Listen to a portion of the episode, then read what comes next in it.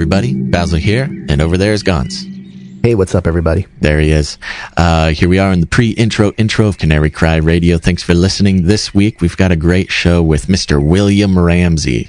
Uh, he's back. He's back. He's back again. And uh, we're talking about all sorts of occult things, some current events, some past events, and uh, I think maybe what to look for in the future. So, uh, but before we do that, I just want to thank everybody so much, very personally, for uh, leaving your ratings and reviews on iTunes. It's really helping us get the uh, the podcast out there. Shows the robots that um, you know, that there's some good here and that they should share it with other people. So that's what happens. Wake people up. It's good stuff. Also, if you haven't yet, go subscribe to Canary Cry News Talk on your podcast catchers. Uh, you, we do that one once a week. It's a nice little short show. We talk about the news every week. So go do that. You're going to love it. They're gonna love let it. Gons. You. Let, me, let me stop you. Oh, okay. Quick. All right. I'm gonna I'm gonna drop some stats on everybody. Oh, we got some stats. Okay, so according to the Edison research, podcasting has grown substantially in the last eight years. Ooh. And uh, as of 2016, the number is estimated to be people listening to podcasts here age 12 and up 57 million people. Wow, that's a lot of people. Worldwide, yeah. And, and, it, and it grew 4% from the last from last year, from 2015. Yeah. And it's expected to grow, you know, another you know four, five, six percent next year. Yeah, and so, o- only about half of those people listen to Canary Cry Radio. So we need to get the other half listening, right? Yeah, we, we get we get about twenty five million downloads, right? if we if we wiggle with the numbers, if we let the Russians help us, yeah. we, we definitely have oh half the numbers for sure. Add a few zeros. Um, yeah. Okay, well that's very cool. Podcasting's getting big. You know, back back in the day when we started Canary Cry Radio, you weren't really able to share it because people didn't know how to listen to podcasts. But now podcasts are like a mainstream thing. All these celebrities getting their own podcasts. And I mean, there were certainly a, a good few years before our podcast that people were doing it. But I, I think we, I think we got it. We got it. We're, I think we're technically veterans now, Gons. Technically, yeah, I guess. I mean, uh, I think when did it start? 2006 or 7, something like that? Yeah, it was around 05, 06 that podcast actually became like a consumable thing. So, anyways, right. that being said, go ahead and share Canary Cry Radio, Canary Cry News Talk with your friends. I'm sure they know what podcasts are now. Uh, I'm sure those of you who tried to share like three years ago uh, got the like, what's a Maybe podcast? they got the smartphone now. Yeah. All right. Uh, here, here's uh, just real quick before we okay. let you uh, drop into the intro here. Uh, okay. Just a fair warning: there are some heavy themes here in this episode. Yes. Uh, William Ramsey uh, looking into the dark side of things, uh, not to meddle in them, but to expose them. So just a, you know, just a quick heads up, another one of those episodes. You know, things have been kind of heavy recently. So, uh, you know, we're just responding to where the world is at. And, but we do want to put that caveat out there because, um, we know there's, some fresh ears listening and uh, another heavy one here. If you want a more lighthearted one, uh, I'm sure you could find one with um, Josh Beck. Obama goes to Mars. It's yes. always a good one to yeah. We, we got to start doing our, our solo shows again. I've been trying to get you to do it for a while now, buddy. Why you gotta Why you gotta do that to me on air? Why you gotta burn me on air I'm like that? I'm kidding. I'm just kidding. Okay. Uh, uh, before we start here, make sure to go uh, like our Facebook page because we got all sorts of updates, all sorts of posts posts there. Uh, Canary Cry News Talk gets posted there. Canary Cry Radio gets posted there, and the Joyspiracy will continue to be posted there as well as Face Like the Sun YouTube videos. So you, you it's really a place where you can get a whole bunch of content. Uh, we, you know, we almost just have search Canary oh, Cry, Canary Cry sorry. Radio on Facebook. There you go. Sorry. Hey, that's fine. What do you got? Uh, I was just going to say, um, we almost have 10,000 likes on our Facebook page. Hey, but cool. They've been changing a lot of the uh, algorithms, the math equations, you yeah. know, that do stuff the math so equations that do stuff. That's yeah. a good that's a good definition for an algorithm. That's almost yes. the exact layman's definition for it an is. algorithm. I know, I know. I've been I've been looking at this stuff. I'm, I'm trying to, you know, but um because of that, it, I don't know how it's working. I don't know how many people are seeing our posts in their feeds or whatnot. So if you do see it, respond. Please share. So let us know that you're seeing it. Otherwise, uh, Facebook is uh, working for the man. Yeah, for those of you who do follow us or who do like the page already, you can actually press the follow button on the Canary Cry Radio Facebook page, and that will, I believe, it guarantees that you see our posts. So even if you are one of the many who like the Facebook page, go back, press follow. Yeah, you know that, that that's happening on YouTube as well with the bell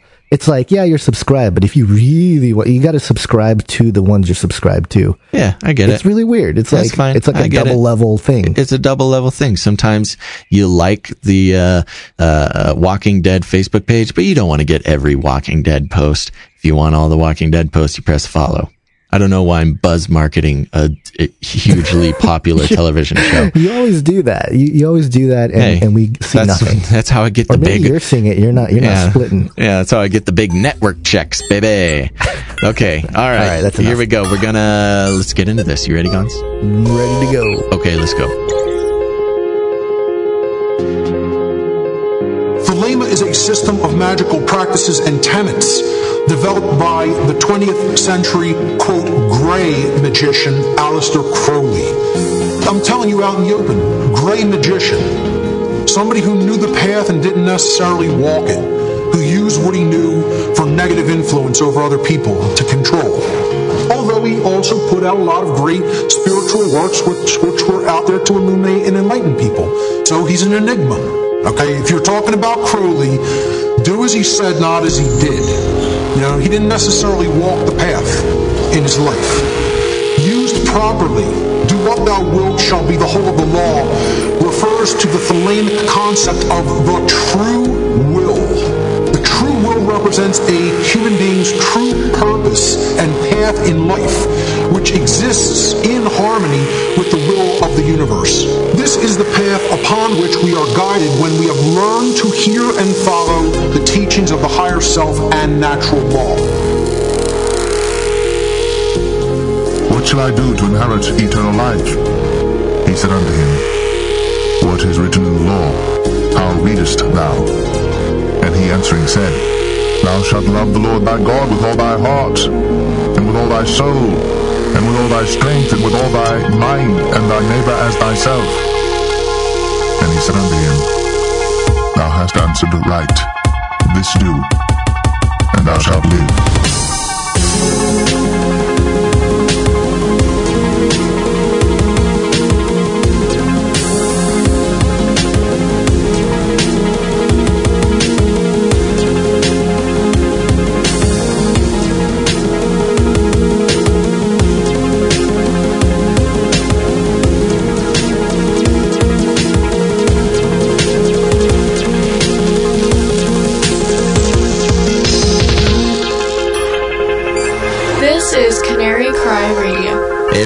Welcome to Canary Cry Radio. My name's Basil. And this is Gons. Welcome to episode number 114. 114. There we go. Yep. Well, we have researcher William Ramsey back on. He was on episode number 20, believe it or not, back in 2012.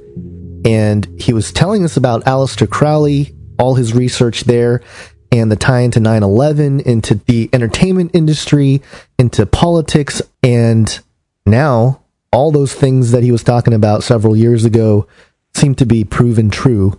And uh, we wanted to have him back on to discuss the current landscape, which has gotten quite chaotic, and uh, Oh, yeah. understanding or trying to understand what's happening.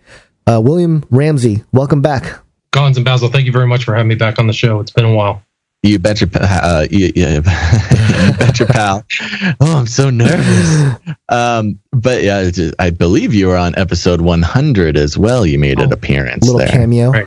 That was Yeah. last, yeah, the end of last year. Yeah, and it just took way too long. took way too long. We can't go along this long without talking to each other. I just feel so distant. Feel so distant. hard to believe four years has passed since our original interview. I know ah, out. Yeah, that's crazy. bizarre. 100, Bizarre. 100 episodes of you, you guys chatting with a wide variety of informative guests. I know, and I gotta say, William, uh, when I think of I, part of the reason, at least for me, I never made a suggestion to bring you back on is I I think maybe because you were on so early, it just felt like you were uh, just an automatic part of the crew. And I was thinking, oh, we can't have him back on. We just had him on. Uh, but it, That's, not terrible logic. I know. Logic is Well, hard, man. It was almost a lifetime ago as far as podcasts go. Oh, I know. Interviews four years is ancient, It's yes, Well, a it lot has truly is. way back. It almost feels like we're in a completely new world now, and we're going to get the update from you, so we know what's going on. And yeah, as Bas- as uh, Basil, as Gons was saying, man, I gotta Dude, you're rusty or something. I know, I know. Uh, so much has changed, and it- it's almost like we're in a whole new world. And a lot of the stuff that you were talking about uh, four years ago is pretty much common knowledge now, as far as uh, a lot of the, uh, well, I'll say almost everything with Aleister Crowley and the uh, the uh, uh, entertainment industry, and just as as de- as deep as we went, it seems like that has now become the new high watermark. So I guess uh, pressure's on to set a new one here. Yeah, I would agree with you. It's pretty surprising to see all of this spirit cooking and blood rituals uh, surface. And I was pretty remar- you know, I was shocked. And everybody's calling it Crowley type of uh, rituals, and I agree with them. It's all about the power of bodily fluids and also this kind of license to do anything you want. I think you're seeing in the political and entertainment landscape. So it's, it's remarkable to see firsthand. Right. And I think more than anything, just seeing it come so close to the mainstream. I won't say it's necessarily in the mainstream as far as the, the news getting out goes, but it, it's certainly having a far wider reach than it ever would have uh, four years ago. But I guess thanks to WikiLeaks and all those types of things and all the wonderful fake news outlets, um, this is pretty much uh, this is we're getting there. So let's talk a little bit about that now. Um, as far as like a timeline or how you've seen it progress, I guess since four years ago, have you noticed? Uh, do you have kind of a, an idea of what that roadmap looked like to get us to where we are now?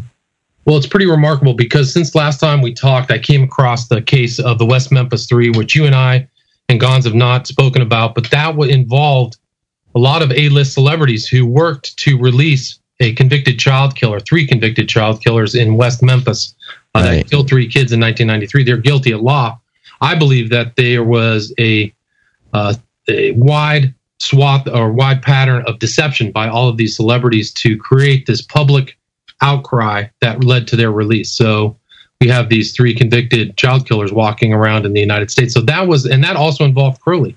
That's actually what piqued my interest in that case. Is that uh, during the trial that took place in 1994, one of the prosecutors act uh, asked one of the main uh, defendants, Damien Echols, about his interest in Crowley. And since their release in, in 2011, uh, they he has actually admitted that he was prosecuted because of his love for Aleister Crowley. So that was one aspect of how Crowley has influenced. And some of the celebrities that supported these guys were A-listers, Johnny Depp and uh, Dave Navarro, Henry Rollins, these kind of uh, alternate type celeb celebrities. And, and Johnny Depp is really good friends with uh, Marilyn Manson, by the way. So that was one aspect of me watching this kind of occult influence upon uh, politics and entertainment. That was one thing. And then, you know, I've been studying since I wrote about Crowley, all of his followers. I just published my book, Children of the Beast, that goes about, that details all of Crowley's influence upon the 20th, 20th century since he died in 1947. So I talk about a wide variety of uh, entertainment, political, and cultural figures who he influenced. So those goes from anywhere from Kinsey to Kenneth Anger to people like Jack Parsons, Timothy Leary, uh, people like Marilyn Manson, for example. So when this whole WikiLeaks thing happened right before the election, November 8th, that's when the spirit cooking kind of came uh, to the forefront from the WikiLeaks leaks, maybe even a week in early November. And I've been following that for, with great interest and all of the connections and all of the kind of occult ties, the spirit cooking, the rituals. I've been curious about uh, who I didn't even know who a Marina Abramovich was really. I I think I'd seen her maybe a couple times, but I got her biography, so I've read that or read part of it. And she's basically a witch. She used to go back into her closet and communicate with spirits when she was a kid. So she admits to doing these kind of like weird, kind of witchy type stuff. Right. So I've been following the WikiLeaks and kind of watching the pattern. Like it's gone from all of these strange codes that were talked about between uh, Hillary Clinton's chief of staff, this guy John Podesta, and and his brother Tony, and Marina Abramovich was the spirit cooking. But then there was like references to pizza, hot dogs, and then it just kind of has been snowballing. People have investigated other people that Podestas knew. They've gone to this Comet Ping Pong. Uh, this the the owner of Comet Ping Pong, James Alefantis, his connection to David Brock, who was the head of Media Matters and ran CTR Correct the Record, which was heavily involved in propagandizing uh, against people who, who were critical of Hillary Clinton during the election. So there really is a political impact of a lot of these people, and, and they have very strange tastes, very strange interests in art, um, and there are occult kind of uh, markers that are in WikiLeaks and in Comet Ping Pong. For example, there's a mention. Somebody sent an email to John Podesta about doing a Thelema. So Thelema is very specific to Crowley. That's what he called his religion was Thelema or will. Right. And so that is in WikiLeaks, believe it or not. And um, in Comet Ping Pong, there's just this whole mention of like there's this whiff of pedophilia and all these contacts. What happened is people came across James Alefantis' Instagram account, and that was filled with very strange pictures. And the connections between those people who knew James, uh, who know James Alefantis, also very strange pictures. Uh, so it has this very odd whiff of occultism and uh, partially some of it is clearly references Crowley. Yeah, you know it's it's fascinating, uh, and you know we talked a lot about um, Satanism and the occult and a lot of stuff like this. Uh, obviously, four years ago, but since then, I've had some conversations with, uh, uh, you know, I, I, say it almost every episode, muggles, people who are not necessarily awake to this sort of stuff and kind of just telling them about Crowley and telling them about uh, you know the occult and Satanism and and uh, you know being able to to quote some of uh, the actual writings of Crowley have really made people be like, "Whoa, that's really weird." But there, a, a big response that I've gotten from a number of different people is like, "Oh, Satanism, that's just like a that's just like an art project." That they started. It's just sort of uh, you know, it's just making a statement about religion and things like that. I'm like, huh, well, that's really interesting. And then you add in um, Abramovich, and she kind of does the same thing. You know, she's a artist, performance artist type person, and you know, she's on the record uh, saying a lot of different stuff about occult, occultism, and occult practices, and doing them in artistic ways. Uh, and yeah, I don't know. So, uh, do you have a response to that? Is that something that you've run into as well?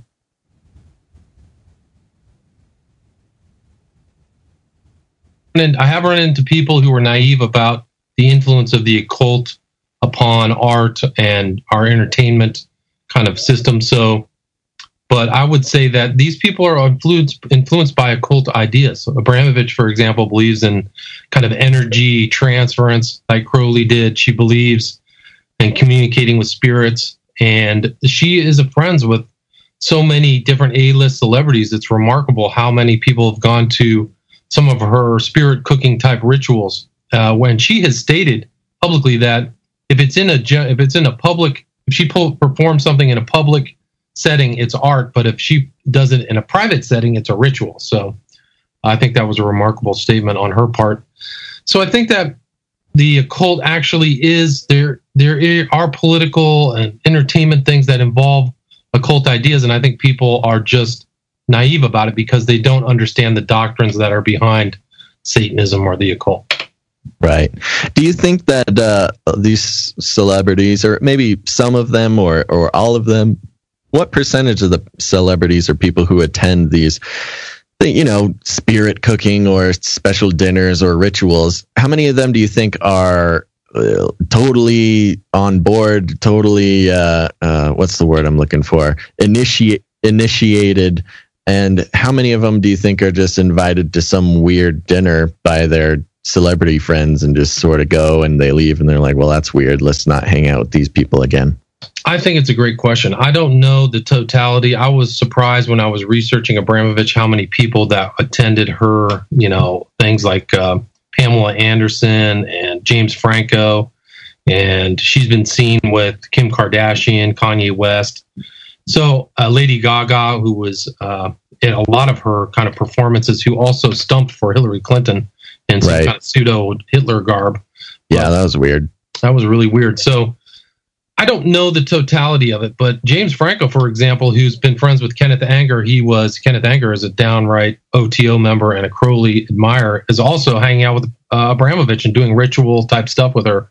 So mm. um, the influence, you know, we're kind of peeking into it and learning more uh, as the day passes. So her the the totality of her influence, I don't totally know, but I think that in a lot of those Uh, environments where they're really hardcore Satanists, people are slowly or carefully initiated into the inner sanctum of what these guys really do, which is drink probably drink blood and all kinds of sexual perversion. So how many people get to the real witch level where they're involved in that stuff? I don't know. I really don't know. But it's interesting out of the out of WikiLeaks when people started investigating James Alefantis and David Brock, these guys would have late night after parties that started at 12 o'clock at night. And there's there's a flyer for that after party out there. And I found that to be very interesting interesting because it correlates with other stories I've heard about after parties where that's where um, the the regular party turns into something much different where there's a lot of depravity that takes place at these after parties. So um, that's po- possibly where you know they compromise or bring other people into their inner the inner circle of their kind of occult behavior. Interesting, fast. Now, do you see? Uh, obviously, there's a connection with uh, the what are they? The West Memphis Three? Is that what they're called? Yeah, West Memphis Three, correct. Have you seen any connection with them and Abramovich? Uh, not to my knowledge. Uh, I have seen that there are they they've been seen with other pretty hardcore uh, cultists, but I haven't seen the overlap between kind of what we found out through WikiLeaks and this kind of spirit cooking, Comet Ping Pong, and the West Memphis Three. I haven't seen seen that yet. I have seen right. similar practices because the head of the West Memphis Three guy, who was the probably the more in, intense occultist, Damien Echols, is involved in um, Reiki, which is some kind of spirit moving doctrines that are kind of uh, out of the occult. And, and this woman Abramovich does something similar like that. She believes these things have have uh, spiritual power. You know, it's really fascinating because it seems like not just beyond the supernatural powers that people seem to gain, it seems to manifest quite literally physically. How much do you think this network that's being kind of uh, exposed now, the light is shining on this hill of darkness that's been brewing there for a really long time? And you know, how much of it do you think is for power over, uh, you know, other people? Because it seems like maybe people that didn't expect to be or didn't want to be caught up in some of these circles are are victims to some sort of power play, you know, some sort of an ability to hold something against them by doing some of these acts. And you know, do you think that is part of the the underhand, the unseen hand that controls Hollywood? Yes, I do believe that some of these are um, the the involvement of getting other people involved is a blackmail operation. So for in politics and even entertainment, uh, there was a a documentary about um, the pedophilia problem in Hollywood. It was called, I think, an open secret by Amy Berg, who was actually was uh, kind of involved with the West Memphis Three. She directed one of the documentaries for the West Memphis Three that I thought was very deceptive. But um, I think that there are uh, now, there's another example of this after party. They talk about after parties in this uh, in this pedophilia documentary, but I do believe that there's an element of control. You know that um, the the acts that these pedophiles do to these kids is definitely power over them, and uh, you know there's supposedly a benefit to these young children. At least that's what my understanding is. Is that these guys promise that these kids will get some kind of benefit in Hollywood. So I definitely believe that that is a kind of power dynamic. Um, as far as the blackmail in Hollywood, I don't know, but I think that what's happening through what's been exposed at the WikiLeaks, I suspect that that is definitely um, a blackmail operation. And uh, before he died, Andrew Breitbart talked about uh, John Podesta running these underage pedo kind of scams. Um, and this is like four years ago. So Andrew Breitbart died here in LA of a heart uh, problem right? He was 2012. 40, only, yeah, only only 43. So, um, the so, old CIA heart attack gun. Well, you know, they I've read the uh, autopsy report. He had pro, he had apparently been in the hospital a year before, and they said he had heart failure. He was a big guy. He was like 250 pounds, so he was um, he was a kind of a person who could have a heart problem. But is how he passed away and the stories on the street um, really kind of a strange story. But um, and he was a, he was exposing people. He was very aggressive and very loud. So he had a little bit large platform. So I think some people found him dangerous. There's videos of him calling out John Podesta um, you know, talking into a microphone saying, "What do you have in your closet, John Podesta?" Um, and and and kind of swearing at him. So that was wow. that was a remarkable statement. I can uh, you can just look that up on YouTube if you haven't seen it. Yeah. So I do believe they're blackmail operations, and if you look back at some of these other instances where pedophilia is involved, like the Franklin cover-up, there and this this guy Greg Spence, Craig Spence, who was kind of a frontman for these type of operations. He ended up dead in a hotel, but that's what they were doing. They were filming people and compromising them. So you can see this kind of control over the media, all this pro Hillary media that was extremely pro Hillary media. There might be a connection between uh, this whole WikiLeaks exposure and the total obeisance of the media toward, towards Hillary Clinton, whose chief of staff was Podesta. Right. Um, so I'm not, I don't have any proof of that, but it's a weird correlation if I wouldn't be surprised if there is a correlation between these blackmail operations and that fact that all these uh, media people supported uh, Hillary Clinton. There was lists within WikiLeaks in the emails that showed, um, and this was to the knowledge of John Podesta, that all these named uh, people who were uh, media elites going to a party, and I found I found that to be very uh, I mean, I, it shows how the, the politicians want to keep the media under their thumbs, but I also thought it interesting that they wanted to get these uh, media types in a situation where there's a party. So. Yeah, yeah. There's there's so many layers I think that we haven't even looked at yet, and um, you know, I think the the connection to the UFO story is, is, really interesting because Podesta. The first I really heard about John Podesta uh, out there was the story about how he regretted not having disclosure um, or, or pushing harder for UFO disclosure for the U.S. government while he was in there. And you know, that, I was like, wow, that's really interesting. That a um, and I hadn't never heard of this guy. Uh, that a guy that would be in the inside would suggest that. And then with all this coming out, it's really fascinating. And it makes me wonder about a lot of um, information about the secret space program and everything that's been coming out in the last year because Lockheed Martin was mentioned in the WikiLeaks emails as you know, one of the companies that had, you know, connection to the, uh, the, the, DNC and, and sort of a, you know, the, Hillary, the Clinton Foundation. We heard all the stuff with, um, the quotes from the, the Skunk Works, uh, having to do with secret technology. And so it goes in that direction quickly. You know, it's, it's, it's getting closer to that really wild stuff that, you know, is sort of even more unbelievable. You know, it's just weird how stuff is moving in that direction. I, I feel like that's, uh, where this sort of thing will head to. Uh, stuff that's so unbelievable that you know it's it might as well be fake news, you know, because right. people aren't going to well, really believe it anyway. And we're we're there now, but I think we're being desensitized for some even more crazy things. I, I wouldn't doubt it. I mean, I think that if you look back even a month ago, would people think that we're here of all these revelations that taken have taken place in the last months? I would. Nobody would have ever expect that this kind of uh, information to really solidify. So in the future. And, and other people have said, oh, you know, uh, this kind of Pizzagate is a distraction. And I can understand that argument because there's other things in WikiLeaks that have been overlooked, just like you said. Um, so there are other uh, stories to be had out of these uh, disclosure. We still, you know, this whole Clinton Foundation and how what all the corruption that was involved in that, that people have stopped looking at that and looking into Pizzagate. So just because it's a matter of time and, and interest.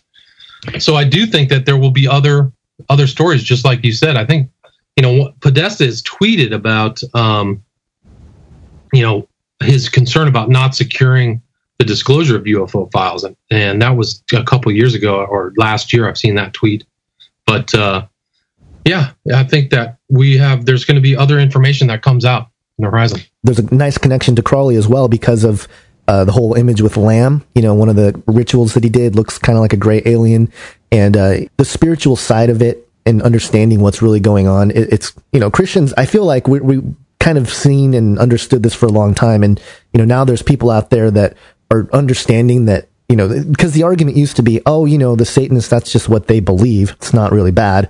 But now it's showing how it has affected culture uh, psychologically, physically, and even your atheist is out there who, who are who might be seeking truth is looking at this going, this is wrong, and uh, you know, it's it's it's just a really interesting time where that stuff is happening. But sorry, Basil, go ahead. No, no, that's okay. Uh, you know, uh, on the subject of Pizzagate and fake news and all that stuff, I mean, it seems like, I mean, there's so much research going on with Pizzagate, and it's, I mean, it's made it into like the actual hardcore uh, mainstream. But you know, like we've mentioned, uh, any article in the mainstream about Pizzagate just goes directly to uh, a rant about fake news and how it's so horrible.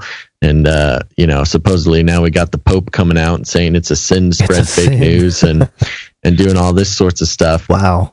And you know, w- uh, there are some people making some good points about the Pizzagate discussion, which is I, I, think the biggest one so far, which is why Pizzagate hasn't been able to catch um, any real, uh, just legitimate traction in. Uh, at least in the mainstream sense, is uh, so far the lack of victims coming out.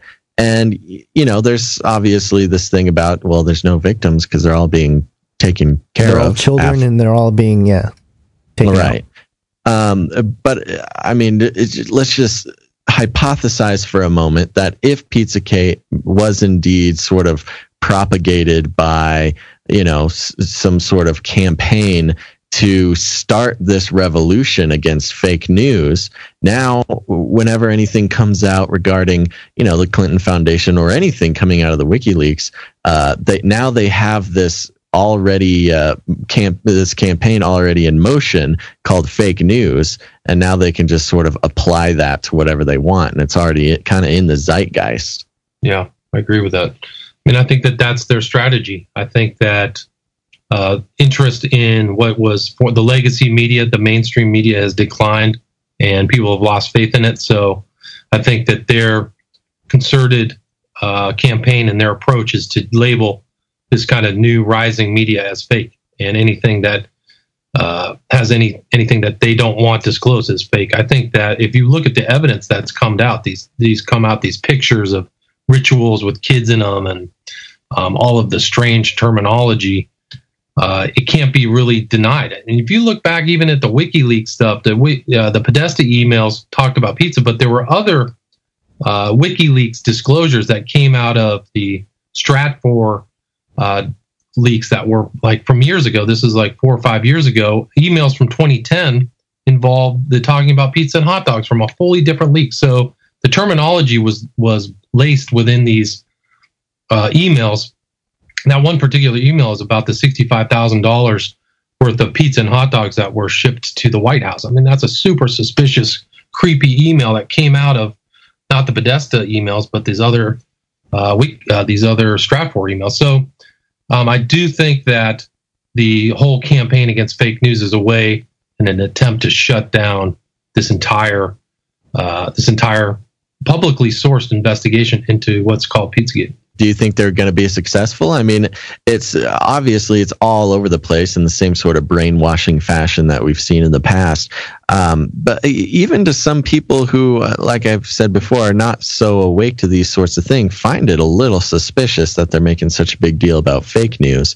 Um, however, you know, it's it's only a matter of time before uh, the repetition will get in there.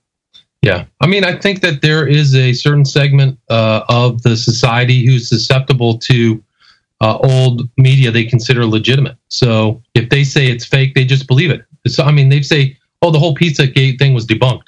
I've heard that repeated. There was uh, actually it was a kind of an interesting interplay between these two guests on the Joe Rogan podcast, where one guy believed it and one guy referenced, "Oh, I, I read The Economist. The Economist said it was debunked. Therefore, it's over." So he was he was in the kind of old zeitgeist environment of where the New York Times and the Washington Post are legit. And then there's another figure who can read on the internet and compare facts and say, hey, there's something else going on here. So uh, I think that the the legacy media is trying to control the people they have under their sway as much as possible. It's interesting because in the Alefantis Instagram uh, pictures, there was a picture of David Brock, the head of Media Matters and Correct the Record, standing on stairs. But the interesting part of that picture is somebody was behind him, and who was it? It was this woman by the by the name of Lynn DeForester Rothschild, who runs and owns The Economist.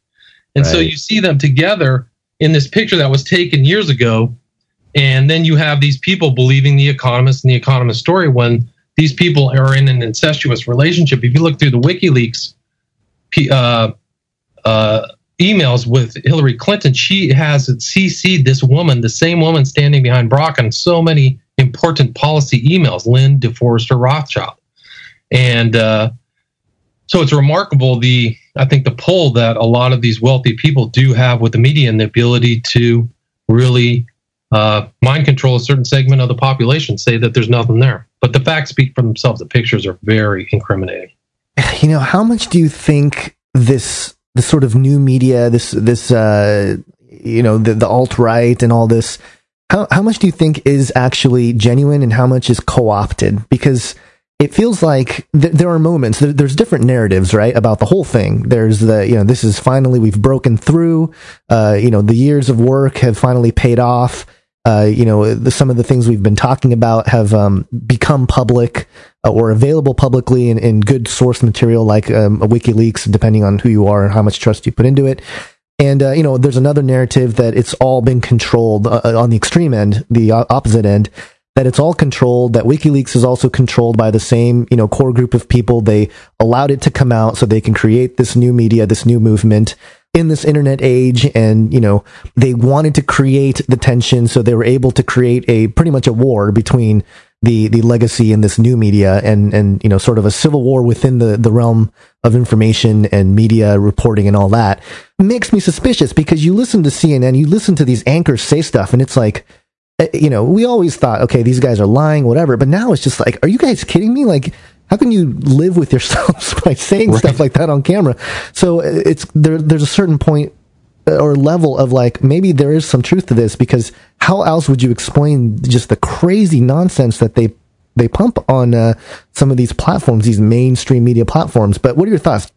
I think that the original WikiLeaks that were said that were the Podesta emails are legit. They've been verified as legit. I, I think that they came out by people who uh, either hacked Podesta, possibly intelligence people who wanted to make sure that Hillary Clinton did not win.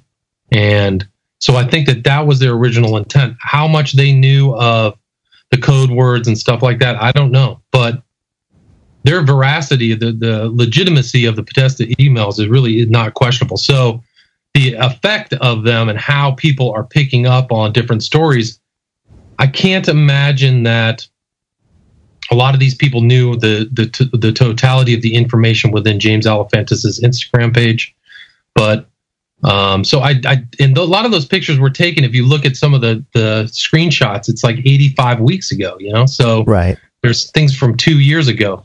So it's hard to believe that this is all just a big psyop. It's definitely these guys are definitely connected. There's other emails that show them together. Um, how much the intent is to discredit the old media, um, I don't know. But the, by the the fact that the old media or the legacy media refuses to look at these facts, I think is damning because I sent you that picture of the three kids in a ritual environment on their knees. That that shows something is going on. There's yeah. smoke there. Um, so, I, and I've never seen any one of these uh, Washington Post, NPR, uh, New York Times actually look at the, or actually post anything from that series from James Alefantis' Instagram account. Um, I think that if you look at those Instagram accounts, it necessitates a uh, investigation by the authorities without question. So, how it plays out, I think that the process of uh, discrediting the legacy media is a process that's been going on for years and will continue to go on. And I think that the whole fake stratagem by them is really an attempt to shore up any remaining um, listeners that they have. So yeah, and it seems like the the battle, and and I agree with you. I think there are good, genuine people that wanted a lot of this stuff exposed from within. You know, the intelligence agencies and stuff like that that, that tried to fight for some good. You know, I, don't, I don't doubt that because I do think there's good people within some of these uh, institutions Um, But at the same time, you know, it, it just seems like, uh, yeah, boy, with everything that's come out, it's almost like they're allowing some of it to come out to be blunt about it and to create a society even. And i'm looking at this maybe from a spiritual perspective at this point. And, uh, and i would want to get your thoughts on that because you know based on kind of what we understand prophetically and things like that it's ultimately going to move towards this single world all the same stuff we've been talking about you know maybe this thwarted it maybe this is a, a window of time to, to slow some of that down or you know fight against it resist it and uh, you know that there's good in that. There's I think um, you know some positive things that we should be doing while we occupy here. Uh, so that's not you know necessarily a bad thing. I'm saying that that's what we should be doing, but we know that it's all leading towards biblically. It says they worship the dragon, and the dragon is Satan. So it's just interesting that there is this outlandish satanic ritual stuff going on. You know, just even with references to the Alefantis Instagram. It's like you look at that picture with the kids with the masks on, and it's like, dude, what's going on with that? Like, why is that there? Like, there, there's, there's no a kid. That kid on the far right can't be over sixteen. Oh no way, no way. It's a child. Yeah. yeah, yeah. There's something weird going on for sure. So, so that ties directly to satanic stuff. Okay, so why is mainstream media covering up this really grotesque satanic stuff? Maybe there's a whole lot of Satan behind all this, and uh, in effect, it, it, they are creating um, a generation of Satan worshippers, if I could be so blunt, you know? So, you know, from a spiritual perspective, how do you see all this, even on the good side of, of what we should be doing and what is happening being exposed, how that can be ultimately spiritually where it's headed with all that? Well, I think that that's the push. If you want to go back through Crowley, through Kinsey, through this, what's been exposed through these WikiLeaks, is that there always has been this push for the normalization of total libertine behavior or pedophilia, whatever you want to call it.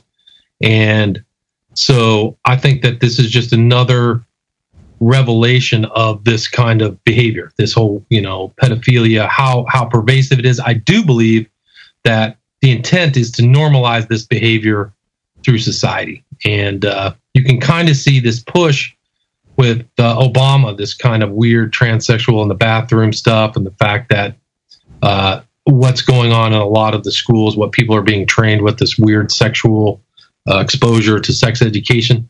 So I do think that it's kind of come out of this this part of these, you know, this type of political movement. But um, as far as the spiritual thing, I think that exposing it as evil and as disgusting is vitally important to our whole society and to uh, reject and and and expose this as the abomination it is. What are these guys up to? I think it goes even farther.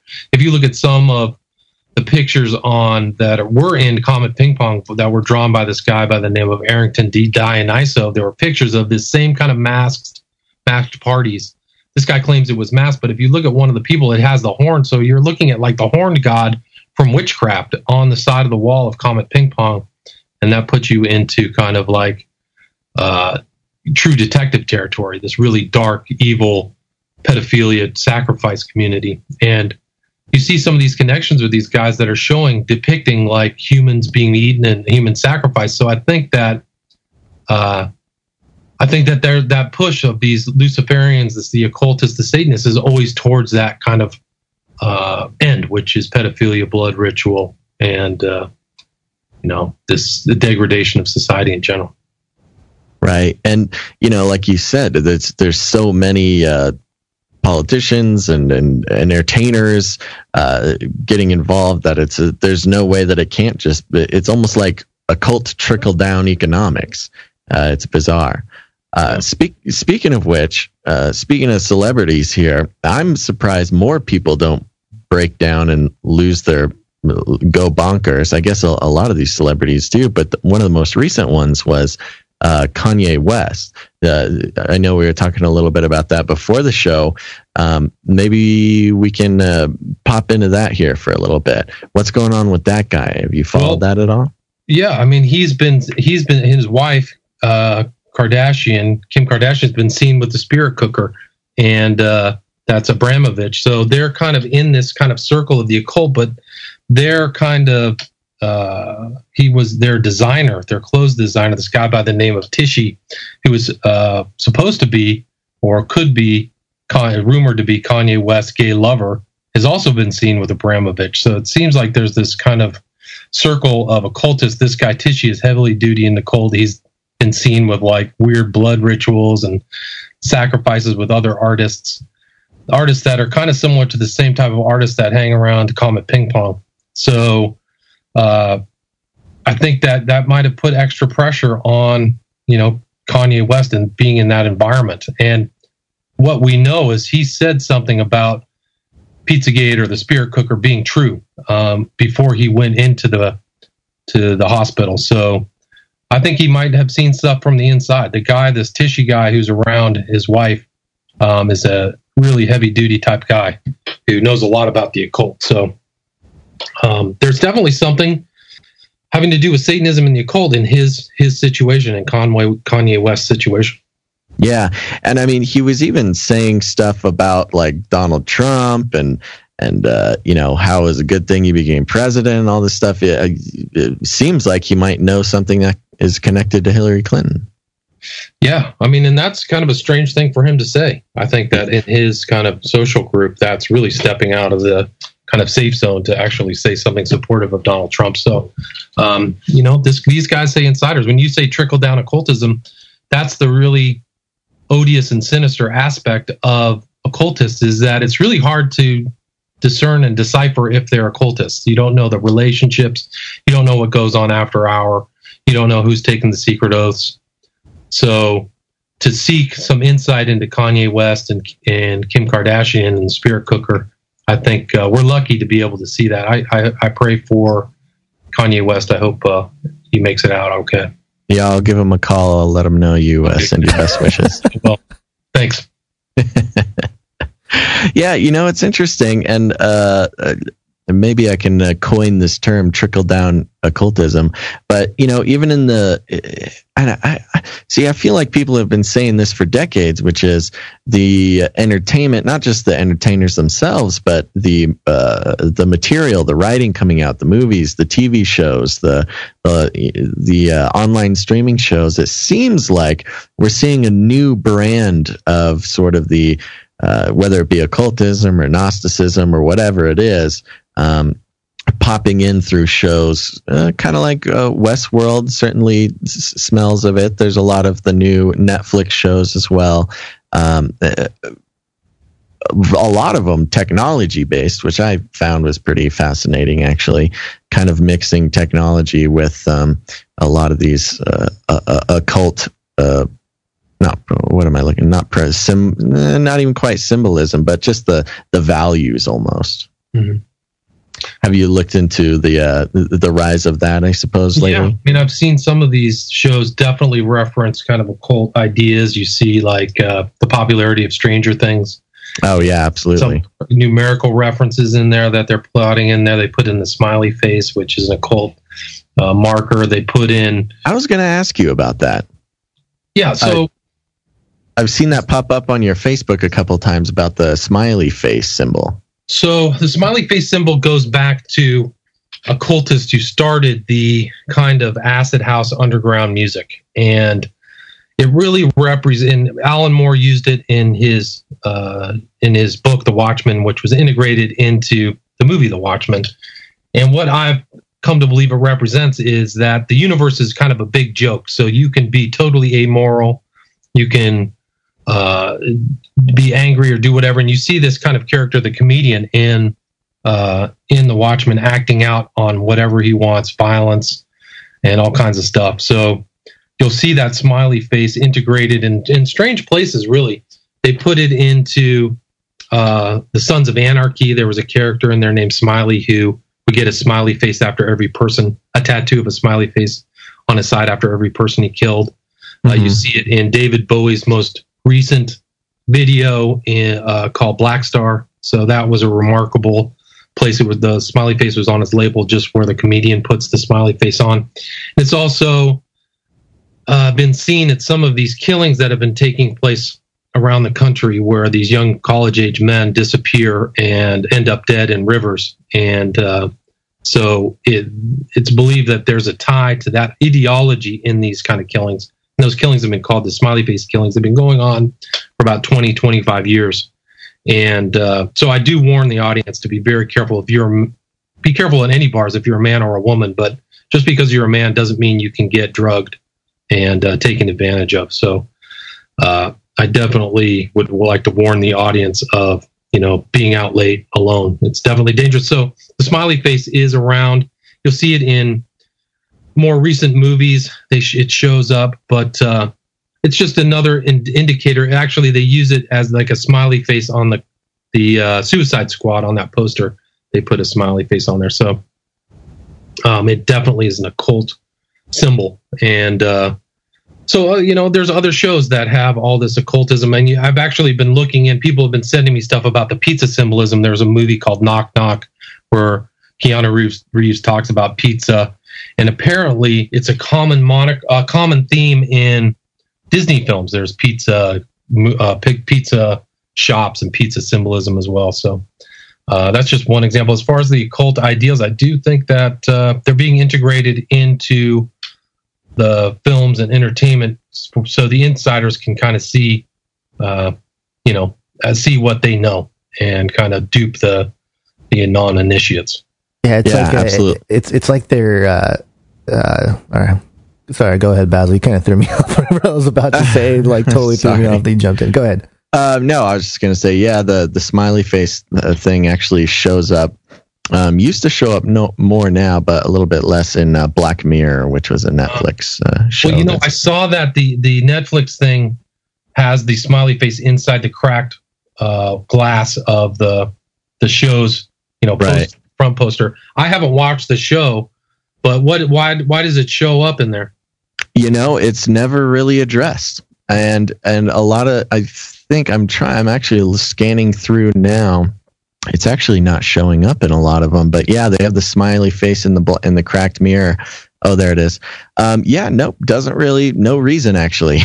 I yeah, haven't I been. like to, I think I need to see that. If people want to see my kind of explication on smiley face, you can go to my YouTube channel, and I have kind of a smiley face in cinema and culture. There's a video about that where I cover that. Also, my David Bowie video but right. So every time uh, I uh, I send a happy face emoji to a friend, just because I'm I'm I'm genuinely saying yay. No. That, Are I'm, you genuinely saying it's, that? A, it's an example of how symbols can have two meanings. Right. So right, yeah, there's yeah. a exoteric and an esoteric uh, you know, me understanding and you know, right. just like from the song Stairway to Heaven. Yeah. Sometimes words have two meanings. So right. that's common in the occult, just like pizza.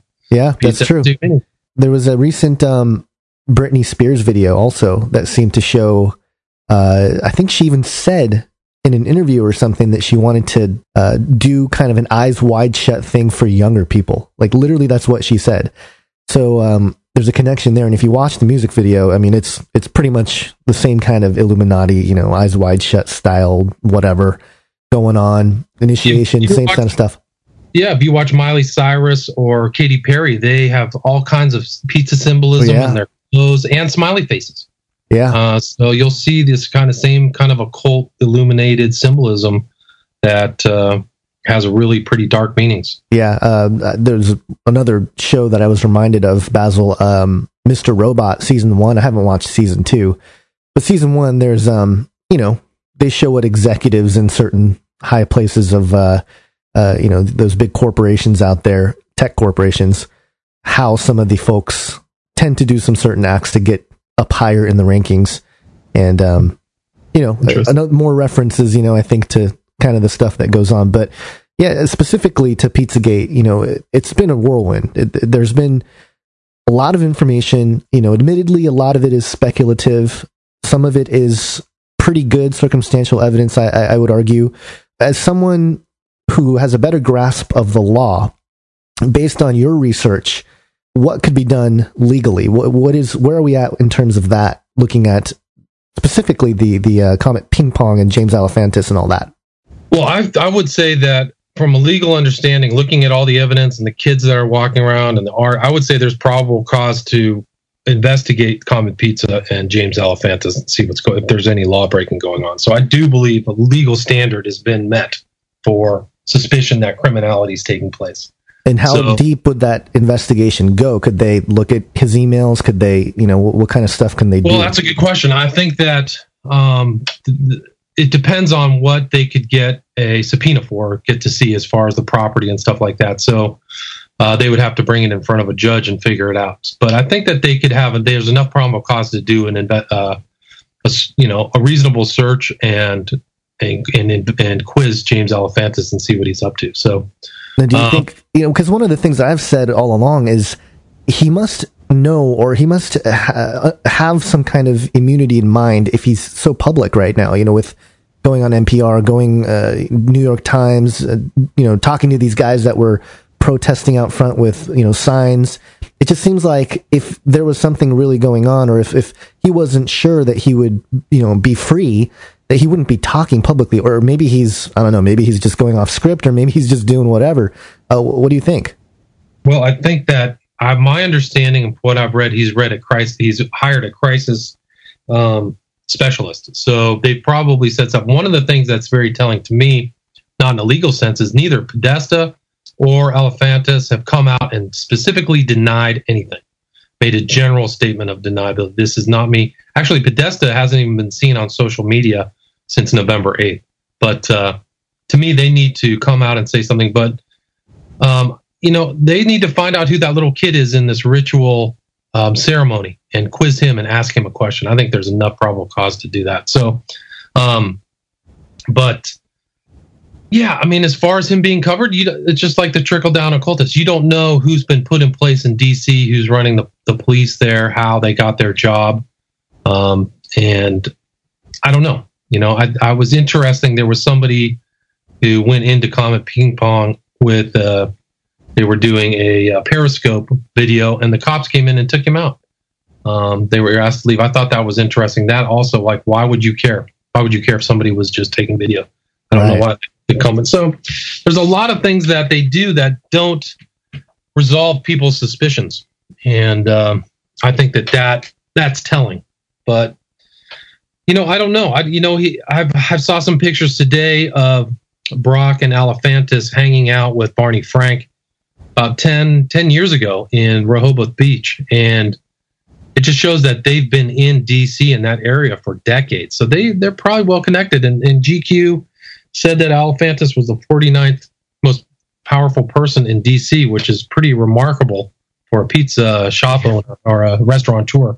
So what is he doing? There's pictures on his on his uh, Instagram account of him in like eyes wide shut, shut masks, drinking, and there's pictures of him in all these different parties. So he seems to be networked. And you know, if he's up to no good, what what kind of favors or what kind of what does he know about other people? So, you know, there's a lot of curiosities in this case that I can't answer why um, they're doing certain things and not doing others. Well, nuts.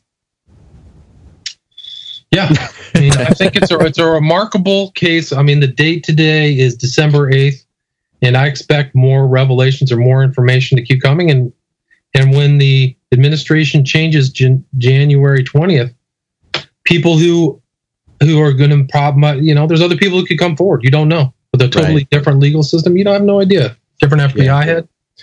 You know, they've seen what Comey's done with Hillary Clinton. Why would somebody go bring information to him? That's a great point.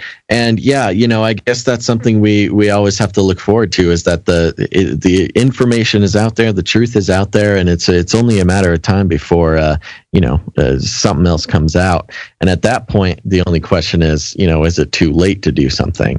Um, No, No. no. I mean, if there's really, really important evidence pertaining to a criminal violation, it's never, it won't be too late. The statute of limitations typically run longer than two years for serious felonies.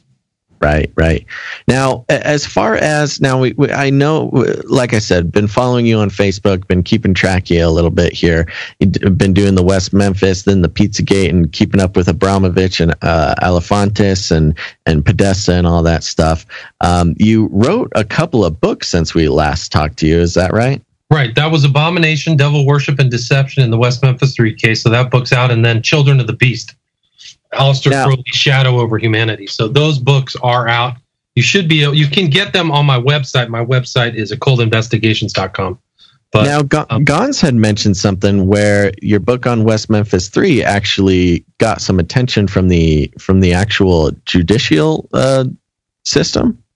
No, I mean they threatened to sue me. I got threatened to lawyers and stuff threatened to sue me. So, um, well, that's that's some attention, I guess. so I have those emails. I post those on my Facebook every once in a while, but you know they they told me to shut down my YouTube channel, take all my videos out Wow. Uh, all my videos show this the, the, blatant Satanism involved in the West Memphis Three that they deny or lied or claimed it was a witch hunt, which is actually similar to uh, the the Pizzagate uh, statements because the uh, Reddit shut down their whole message board claiming that it was a witch hunt. But if these people are witches, then well, you know. So uh, uh, yeah, I had I had some pretty serious uh, edgy. I could have been been in court, you know. But I think that I have 400, 400 footnotes in that book. It's all from court documents from 1994, pretty much, and statements that they've made. You know, I went through and read Damien Echols' book, Life After Death, and he wrote that he did the HGA ritual, which is a specific ritual of Crowley that is actually blinded. He doesn't ever actually explain it, but uh, later in Crowley's life, he said, "My holy guardian angel is Satan." So when Damien Echols is doing those rituals, that's what he's trying to contact. Always Satanism. Wow. You always kick down these doors. It's always somebody I mean, somebody there, stating you, it. You know. I mean, well, that was the interesting thing about the whole West Memphis Three is that I think the public mostly believed that they the narrative that was set out by Johnny Depp and Natalie Maines and Margaret Cho and all these other people that these guys were persecuted because they wore black and there were a bunch of hillbillies that were in um, Arkansas who had no teeth and drank moonshine and were supremely racist. And, you know, they just wanted to get this case figured out because they needed to get an arrest, you know. And right. so this narrative actually was just a big psyop. It was a big mind control operation that was agreed upon, in my opinion. Um, these guys all just had talking points and they just talked and talked and talked. And CNN and ABC, CBS, all these NPR all just ate it up like it was uh, you know, caviar. I just loved it. So that was right. me. I mean, you well, know, so you, you kind of see some, something similar with Pizzagate where the national media just take a position and just stick with it. Yeah, that's true. That is one thing. They are not flexible or eh, not even not flexible, but they'll take a position and not do any further investigations. Yeah, it's they, not subtle. It's not like nuanced. It's not shaded. It's just yeah. like, oh, this is just fake. We're done. Yeah you're all crazy, you're conspiracy theorists, label all the other people. And that was yeah. kind of what happened in the when I wrote the book about uh, the West Memphis Three. I was actually they just the public was so zapped by these talking points. They thought that I was a Southerner uh, who was a hick who was who was de- uh, defending the um, the hillbillies in Arkansas. You must where are you from? Tennessee. People kept saying that to me. I said no, I live in Los Angeles. And then uh, actually that book made its way to the Arkansas Supreme Court webpage, and they put it up there for like a year, at least a year. I don't know if it's still there, but they put it up on their recommended books. Wow. Yeah. Uh, there's a credit for you. yeah, I mean that's kind of legit. I mean, the reality is that the Supreme Court looked over the case. They uh, the appellate court in Arkansas um, did an assessment of what the court in Jones, Jonesboro did and said they couldn't find any errors. And then the lawyers for West Memphis Three actually sent the case to the Supreme Court, and certiorari was denied, which means that the, the court didn't see anything that merited their review.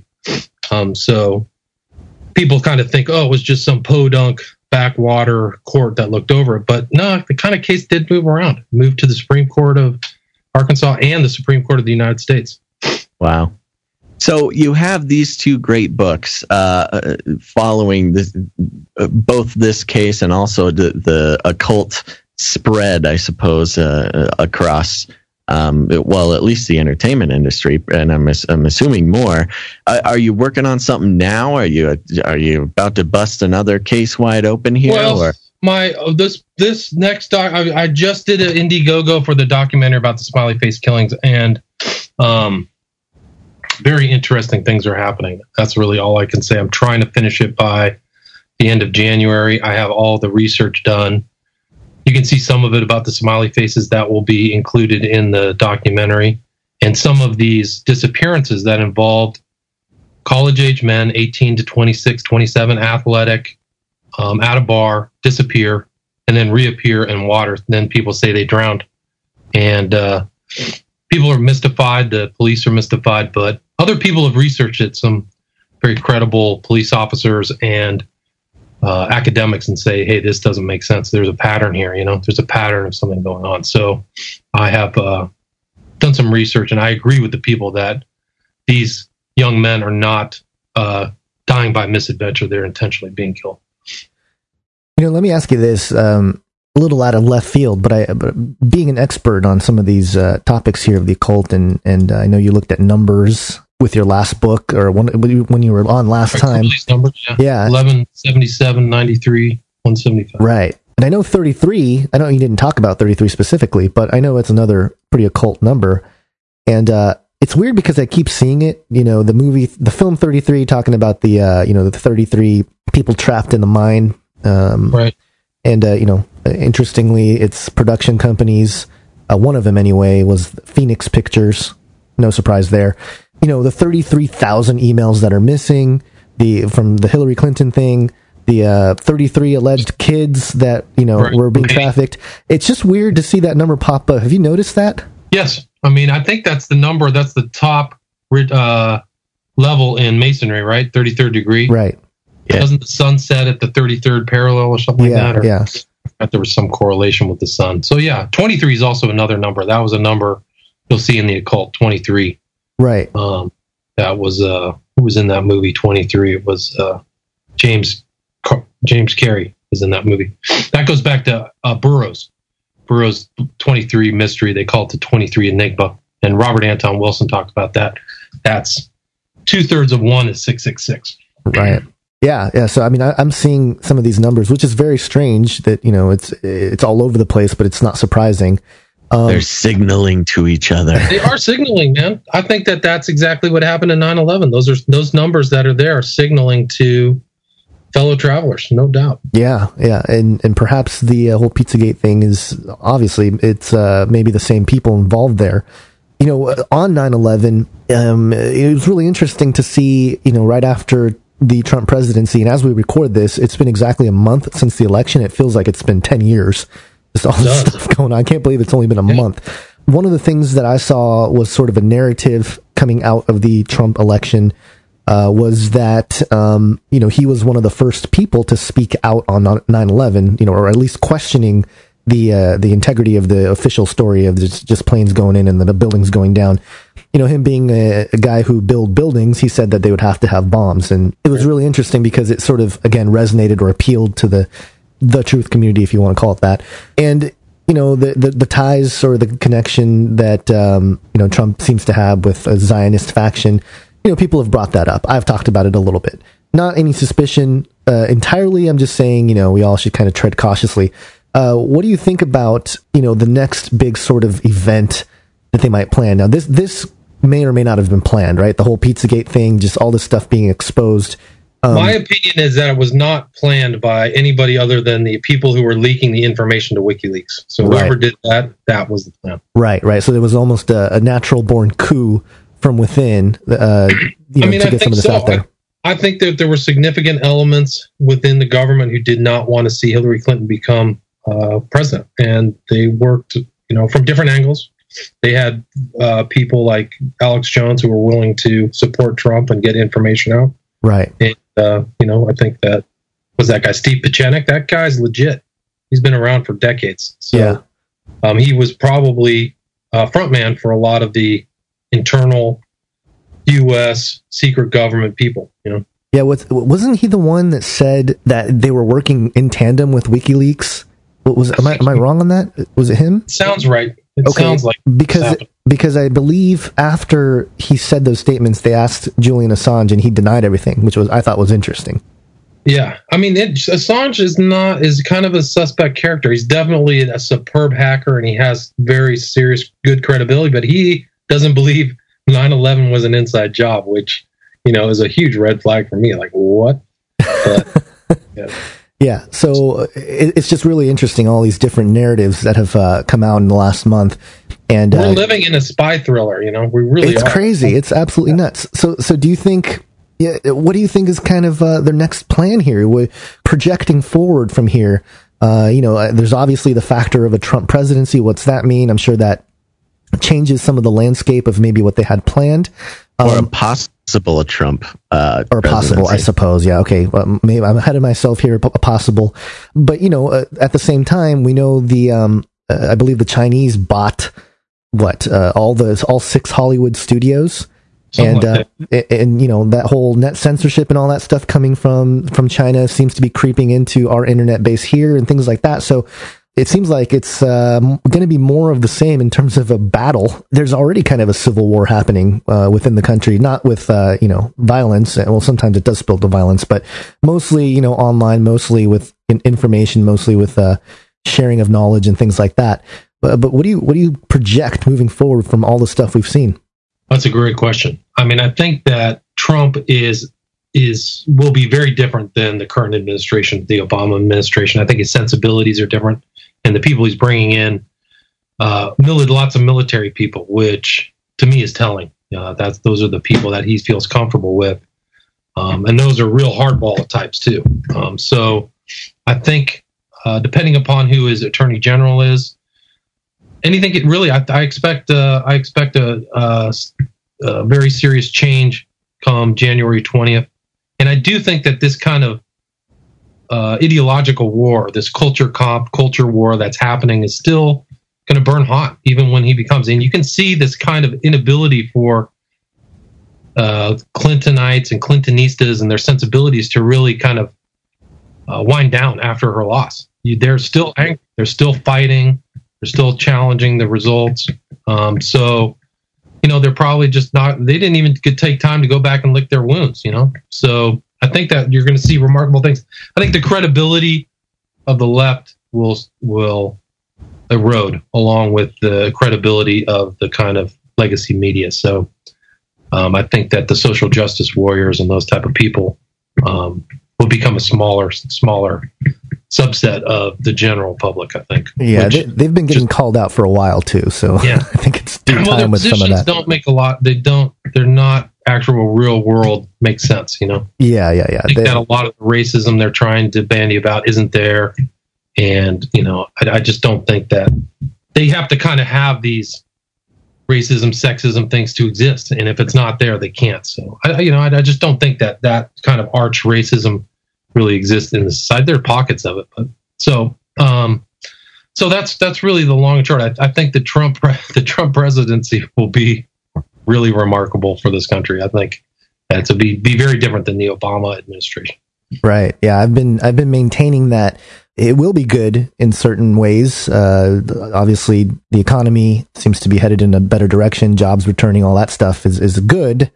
Um, but you know, I, I tread with caution at the same time. I try to stay down the middle of the road and say, you know, uh, there is a danger to um, to prosperity as well. You know, uh, you can become very lethargic. You can become uh, you can fall right back asleep basically whatever waking up happened in this process you can fall right back asleep if you go you know become comfortable again and Yes. uh you know so so i'm i'm trying to stay level with everything but uh, i do agree that with policy and certain things it, it might be a better time although then you get into um uh, just some of the, uh, just him talking about destroying ISIS and things like that. And, and I, I understand it. I get it. I've heard the argument, you know, that it's ISIS is a creation of the CIA with Israel and, you know, blah, blah, blah.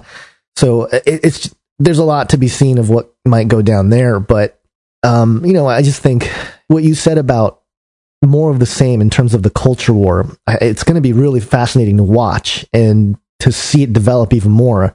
Uh, because you're right. It seems like um, it- what I've noticed is that a lot of these social justice types, when they say things now, they they they realize that their sort of sentiments don't actually make sense, don't hold water to the greater you know public, people that generally think and you know that kind of thing.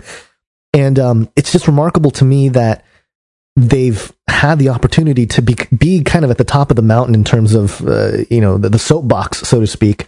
And uh, you know, I don't think it's a bad thing that they're losing a little bit of that influence because I feel that a lot of young Right. people were just line in step, didn't think for themselves. They just you know repeated whatever was being told. uh, you know, in that sentiment, and it shaped the culture a certain way. And maybe this is an opportunity to break away from that or wake people up from that. But we have to still do our due diligence. Uh, otherwise, it just it's, it's just going to help people fall back asleep. But um, I agree with that. I agree with that. And and the whole pedophilia ring, the satanic ritual abuse involved with it. This is stuff uh, you know. You've been looking at it for years. There are others who have been in ministry who have you know really tried to help people who are victims of this crime. Um, and I just think that that part of it we can't miss. You know, the whole Pizzagate thing is a tip of the iceberg, right? It, it, it it's a gateway, so to speak, into the reality, which is a very, very dark reality that people have been been exposing to some extent for a while. People have been in ministries that no one, you know, really, you know, hoots and hollers about because you know they're they're in a dark area of ministry. They're not talking about fun stuff like the Nephilim and all that. And not that there's anything wrong with that. We do that too.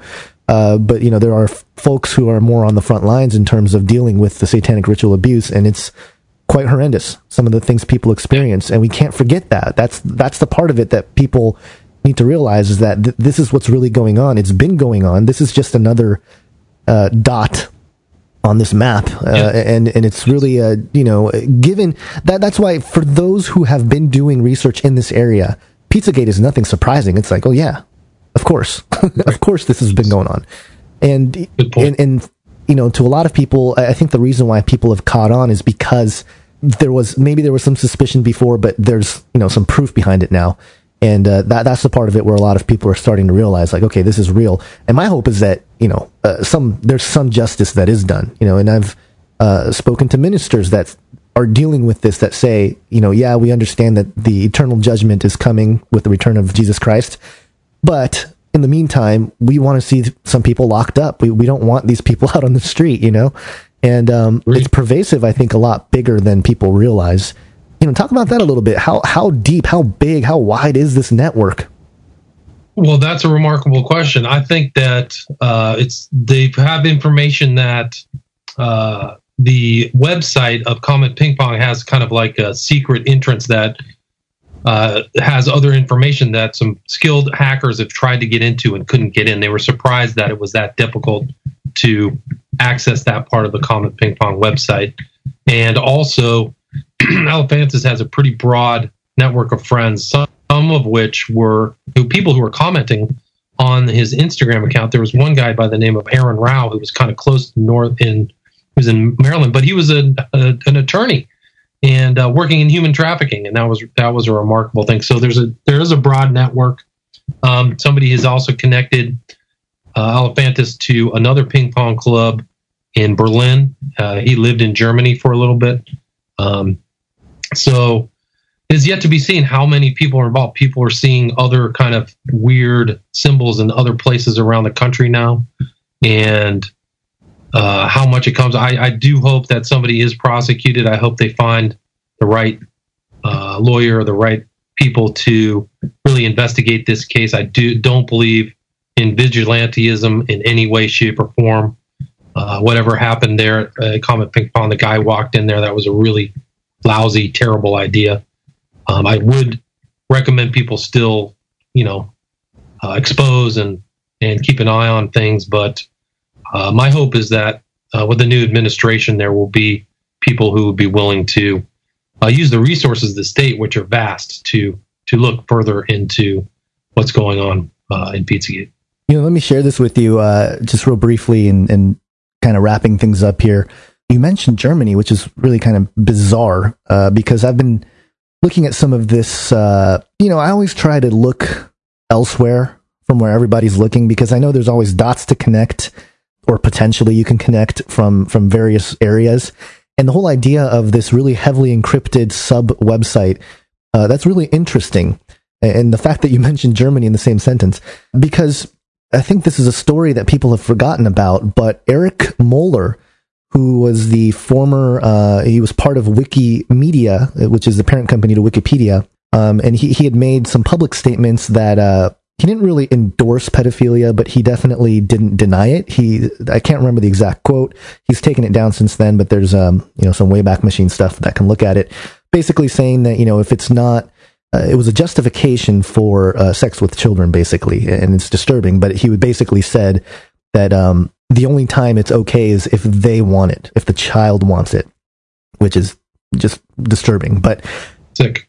yeah, so this this guy basically um, was part of Wikipedia, uh, Wikimedia, and one of the guys that used to work there, his name was Larry Sanger, and he filed an FBI report when he realized that there were uh, a, a large part of the of Wikipedia that was actually trafficking or, or you know holding uh, child pornography, and the story is he hold he made this whole report to the FBI. He's gone on record. He's gone public with it, and then you know. Uh, basically, just a couple years ago or whatever, uh, Wikipedia came out and said none of those claims are substantiated. We hadn't heard anything from the FBI, and uh, it just makes me wonder some of these stories where people file something, they raise the red flag with concern, you know, genuine Right. concern about like, hey, uh, I'm on the inside here, you know, behind the scenes Wikipedia, I, I see it, I see the child trafficking, you know, FBI, here you go, here's something you can look at. And then nothing happens, you know, it's that sort of pattern. Um, Well, that happened with uh, Jill Dando was investigating the whole Savile um, pedophilia stuff that went all the way through the entertainment world in England, and she ended up dead. So right. we've never found her killer. Oh, gosh. And then Nancy Schaefer's story too, looking at the Schaefer. child protective services and exposing that. So, so there seems to be this pattern of like some light being shed on it and then complete shutdown. Like, don't go. Yeah, I mean, the only Savile stuff never came out, didn't come out until after he was dead. People had talked about it. Johnny Rotten of the Sex, Sex Pistols, Pistols, talked yeah. about it, and nothing ever happened. So this is really just one of those moments, this whole Pizzagate, where you get you see this insight into uh, what's going on, and it may go way back. You know, the the weird, interesting thing about Alefantis is he's Greek, and if you go back into Greek culture, a lot of this kind of pederasty, there's a common theme that goes back forever. Well, isn't his Yeah. uh, his Instagram um, uh, avatar there or handle there, uh, or not handle, but the image that he uses is, uh, gosh, I can't. Anton yeah, right, right, right, Sue was the 13 year old lover of Emperor Hadrian. right. Emperor Hadrian was 48, but the and he, that actually within the kind of gay pedo underground that his his that uh, object or Antinous is or Antinous is a kind of symbol of that kind of behavior. You know, like he's well known among pederasts. This whole story, and he died. The the Antinous died in a strange way, mysteriously on the River Nile in Egypt. And some people have speculated he was sacrificed as kind of a sacrifice to the to the river for beneficial harvest. Yeah, that's crazy. And you mentioned uh, Jimmy Savile and his whole story. There was that touching point, a curious touching point. Nothing, again, nothing conclusive, but just some interesting uh, things to point at. Where uh, Jimmy Savile uh, owned a, a villa or something, I believe in. Um, um, gosh, where was it? It was a, it was a, Like in Spain or something, wasn't it? uh, no, it's the story of Madeleine McCann, the missing story of Madeleine Oh, yeah. McCann, and, and her. Um, and maybe I'm pronouncing her name wrong. McCain, McCann, uh, in Port- Portugal, I believe. Um, Right. So the thing is, is that it was Clement Freud who was found out to be a pedophile. oh, it was And Clement Freud. Okay, in Portugal as well. That the people who were investigating the McCann thing, they found two suspicious people who they drew um, kind of uh, profiles of, and they fit almost exactly the Podesta brothers. right. And the Podestas allegedly, based on some of the research I've seen, stayed uh, very close to the to that villa, to where. Um, or, or stayed at the villa. What was it? I can't remember the exact details now. I'm, I'm mixing I up. I think they were friends. I think they were friends with Clement Freud. right. So I think there was a connection there. Yeah, yeah, and and it, it, it gets weird afterwards too. After uh, she went missing, didn't uh, Freud invite the parents over to the villa or something? Yes. Uh, that's very Yes. bizarre and strange as well. So he was kind of a comedian. So he, they said, the man said, "Thank you for him reaching out to us because he made us smile." You know, super creepy. right, And yeah, yeah, and so, he was like, he raped somebody as well. So he was a real, he was a real monster. right. And again, nothing happens. This stuff continues on, and, and you know, there again, any sort of Justice Department would have enough there to at least take a look at. Uh, the fact that there's red tape just seems to suggest that this network goes much wider. Uh, There was some people who came forward in England. They cover up for the other pedophiles because they know they have something on them. So they know that you know if they cover them up, they can use these people. Oh, I know what you did with so and so.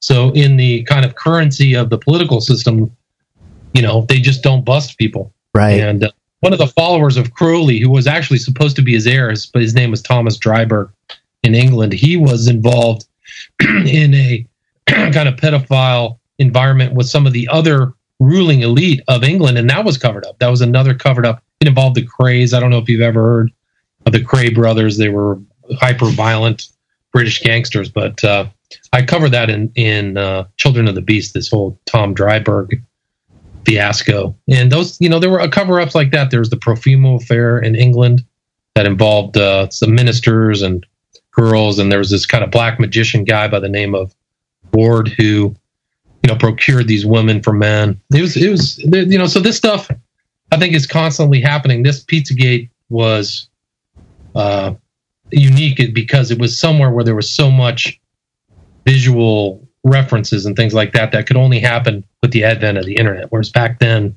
you just had people who saw stuff. Right. Yeah. Basil had a. Uh, you had mentioned, you know, technology earlier and kind of weaving into this conversation. I think some of the things that we see with the tech end is something that's ignored. Uh, you know, obviously the, um, you know, after the election of Trump, we saw uh, Silicon Valley just go nuts, right? Oh, you know, Cal exit and all this stuff. It right. it draws a new level of suspicion of like, okay, what's really going on there? Why are they? I mean, not it's not just that they're Hillary supporters, right? They're, that's kind of the surface label.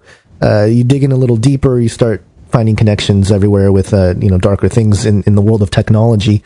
And I wonder, you know, we talked we covered um, Cicada 3301 uh, a couple years ago uh, where you know there's this uh, cicada symbol. There's all these uh, clues, hidden clues that lead to another clue, uh, and in the end, you know, some the alleged story is that you know you can get recruited into some group, some you know, some whatever.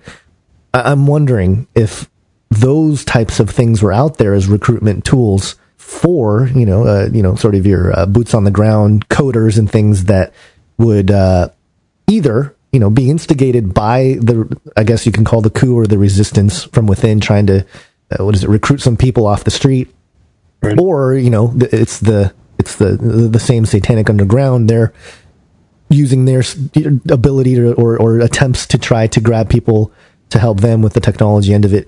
It's going to be really fascinating to see how this technocracy literally is, is unfolding because the people that have you know the knowledge of coding and all this stuff they really are starting to hold the key to a lot of this stuff.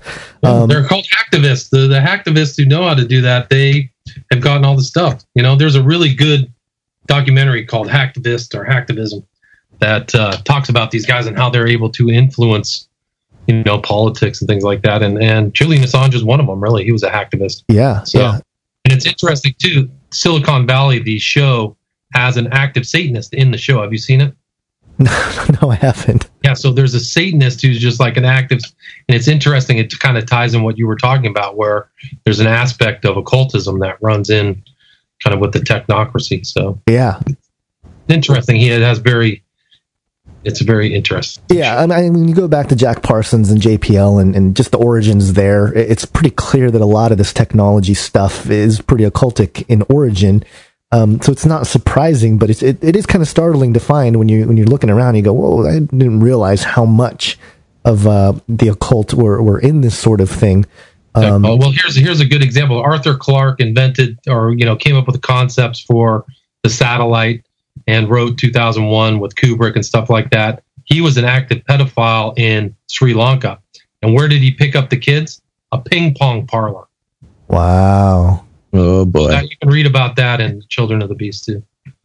Wow. So yes. you, you had references. Did you have references to pizza before uh, any of this stuff no. came out? No. No, I didn't know anything about pizza or ping pong, but ping pong seems to be. Uh, there's actually a scene in Lolita by Stanley Kubrick that features a ping pong scene where I forgot the guy's name in the in the Nabokov book, but uh, they're playing ping pong, so it's worth checking out. But so it seems to be something that and actually, right now on James Alefantis' Facebook page, there's a picture of Hillary Clinton and Bill Clinton playing ping pong. So I didn't know the meaning. What? Yeah. So go check out the Facebook page before he changes it.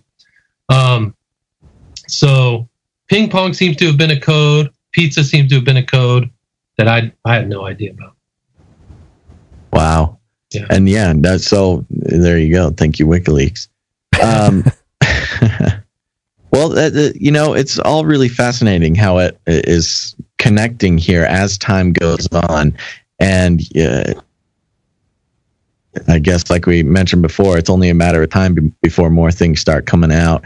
Now, as far as, um, I mean, uh, if, you know, uh, an investigation, an official uh, investigation by whatever law enforcement, or maybe all of them, um, if they did a full scale investigation, I mean, what would just responding to some of the criticism that's given to the Pizzagate uh, story? I mean, is there a way that it can be investigated uh, as deep as possible? And if it comes up and finds out nothing, what do we do then? Or do we assume that that's just more corruption of uh, of the system? It's a great question. I think that the public, the public, you know, open source investigation that's taking place now has revealed uh, lots of material, and I suspect more material will be let out. If the police investigated, usually those investigation files aren't accessible to the public. So, how much they want to do it and what goes on behind um, closed doors, I have no idea. So, um, my hope is that uh, there will be somebody with the guts to do it. And unfortunately, in other nations where they've had underground pedophile conspiracies, things were not unearthed. For example, Belgium, the prosecutor was like fired and um, undercut, and you know nothing happened in England. A lot of some of those guys actually did get prosecuted, but uh, I think before Savile, nobody. So my hope is that you know the um, legal infrastructure of the country has somebody or is able to uh, prosecute things. I don't know what's going to happen on January 20th. I don't know if Hillary Clinton's going to get prosecuted for um, her whole her whole corrupt Clinton Foundation. So, oh yeah, she's she has a long, she has a long list. Yeah, there's a long list of stuff. So you can only hope and pray that uh, justice is done in this world. Amen, brother. Amen. All right, well, Gons, what do you think? I think we're just getting started in the conversation. I think I think we can cover. Uh, it, it's true though. If you really wanted to dig, we can dig for hours and hours and hours on this stuff, and that's part of the problem too. Is um, it feels like there's so much. It, it's good research, but there's so much research out there. People don't want to spend the time to look at it, especially regarding this PizzaGate thing. You know, there's a lot going on. Obviously, Obama. You know, uh, I looked at that document um, that allegedly. Uh, would make it illegal to uh, or fake news illegal is how the narrative uh, some some reports have stated.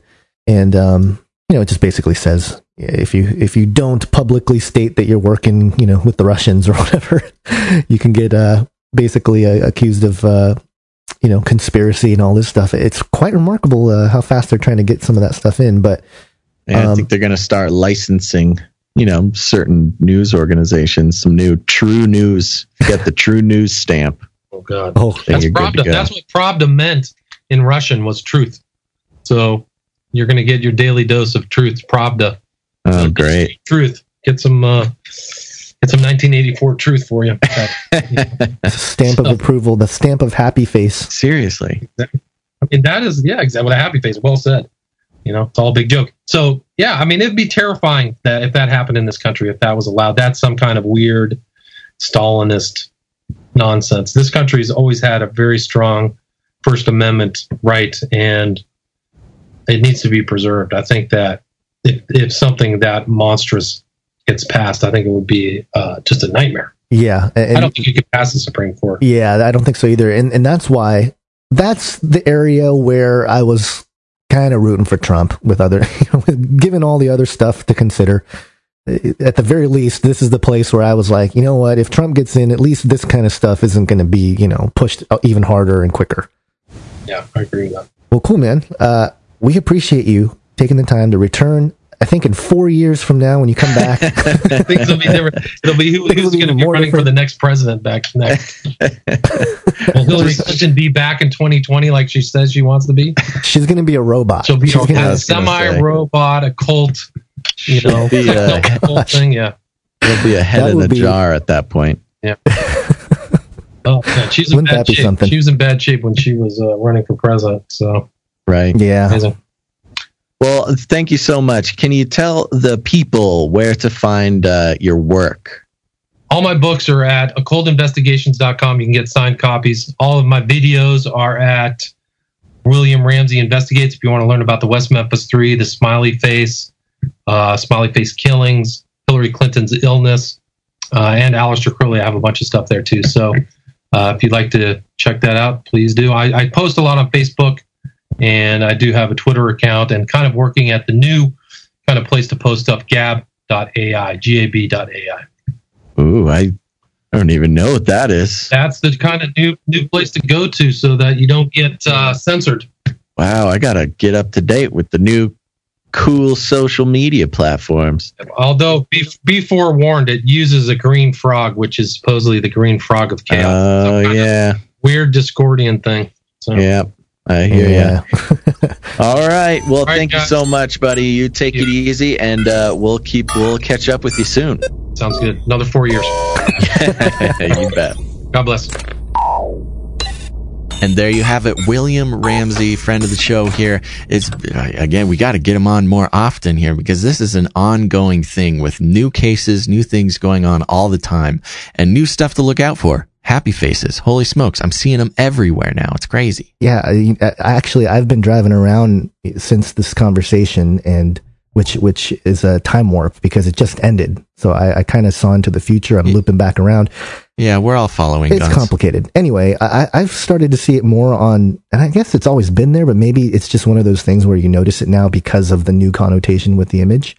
But, uh, I, I've seen it on people's, you know, bumper stickers, and it's that well, sort of um, I, I, know i know but it's there's like a, a grungier version that i've been seeing a lot that's very similar to the one on the black mirror episode yeah I, well that's the thing i see them in places where there shouldn't be a smiley face and that weirds me out but anyways there you go guys hope you got some insight into what's going on with the occult and things uh, happening all around you that we are unaware of if you like this episode of canary cry radio make sure to share it with your friends, whether it's mouth mouth to mouth. I always say that. Wow. mouth wow. word, word. What are we talking about? Come Saving on, people.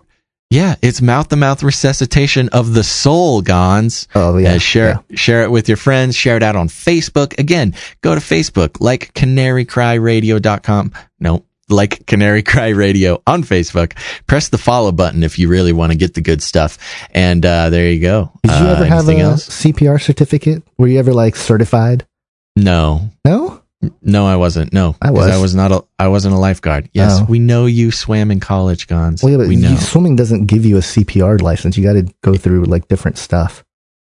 no way, dude. Yeah, you got to really? like, you got to You have to like be trained officially to, to save people's lives. They bring out this this uh, armless, bodiless head and chest uh, thing, yeah, I and- saw it on The Office once. you got yeah, yeah. It's it's the doozy. Still waiting for my check from The Office. Um, okay, so there you go. Uh, make sure to doing this until one of them sticks. Yeah, they, they'll all stick. I've got all the checks over here. I'm not telling you about All them. right. Um, go to iTunes, uh, rate us and review. Rate us with, with five stars, maybe four stars, but like five stars. That's cool. One stars if, if you didn't like it, uh, which that's fine. We get it. You know, we're not for everybody. Um, and leave a review, which is, which is words. You say, you type in a bunch of words and people know why they should listen to the podcast. And that'll be awesome. And we will wake up the masses. Yeah, and make sure if you are going to leave a review on iTunes to uh, come up with a catchy title. You know, there's some good titles that we've Yeah, had. we should have a review title contest because there's some good ones. You Yeah. can go read them to get some ideas from other people. Okay, there you go, everybody. Make sure to catch Canary Cry News Talk every Tuesday. yeah, right, Gons? Yeah, pretty Every much. Tuesday. Pretty much. Yeah. That's that's basically what it's kind of fallen into. Sure, there you go. Every Tuesday, uh, you got to subscribe to a separate feed. We're still getting a lot of questions about this. You got to search Canary Cry News Talk in your podcatcher or your iTunes and subscribe to the separate feed. You're going to love it. You won't regret it. I promise you. All right, there you go. Anything else, Gons? Do you think the logo of the news talk confuses people? No. Okay. I don't know. I don't think so. It says News Talk right on there. I know. I, I'm I'm I'm thinking out loud here. Maybe we should uh, change the Okay. color or something. We'll, we'll talk about this off air. All right. All right, guys. Thanks for uh, tuning in to this episode of Canary Cry Radio. Make sure to tune in next time. But until you do, think outside the cage.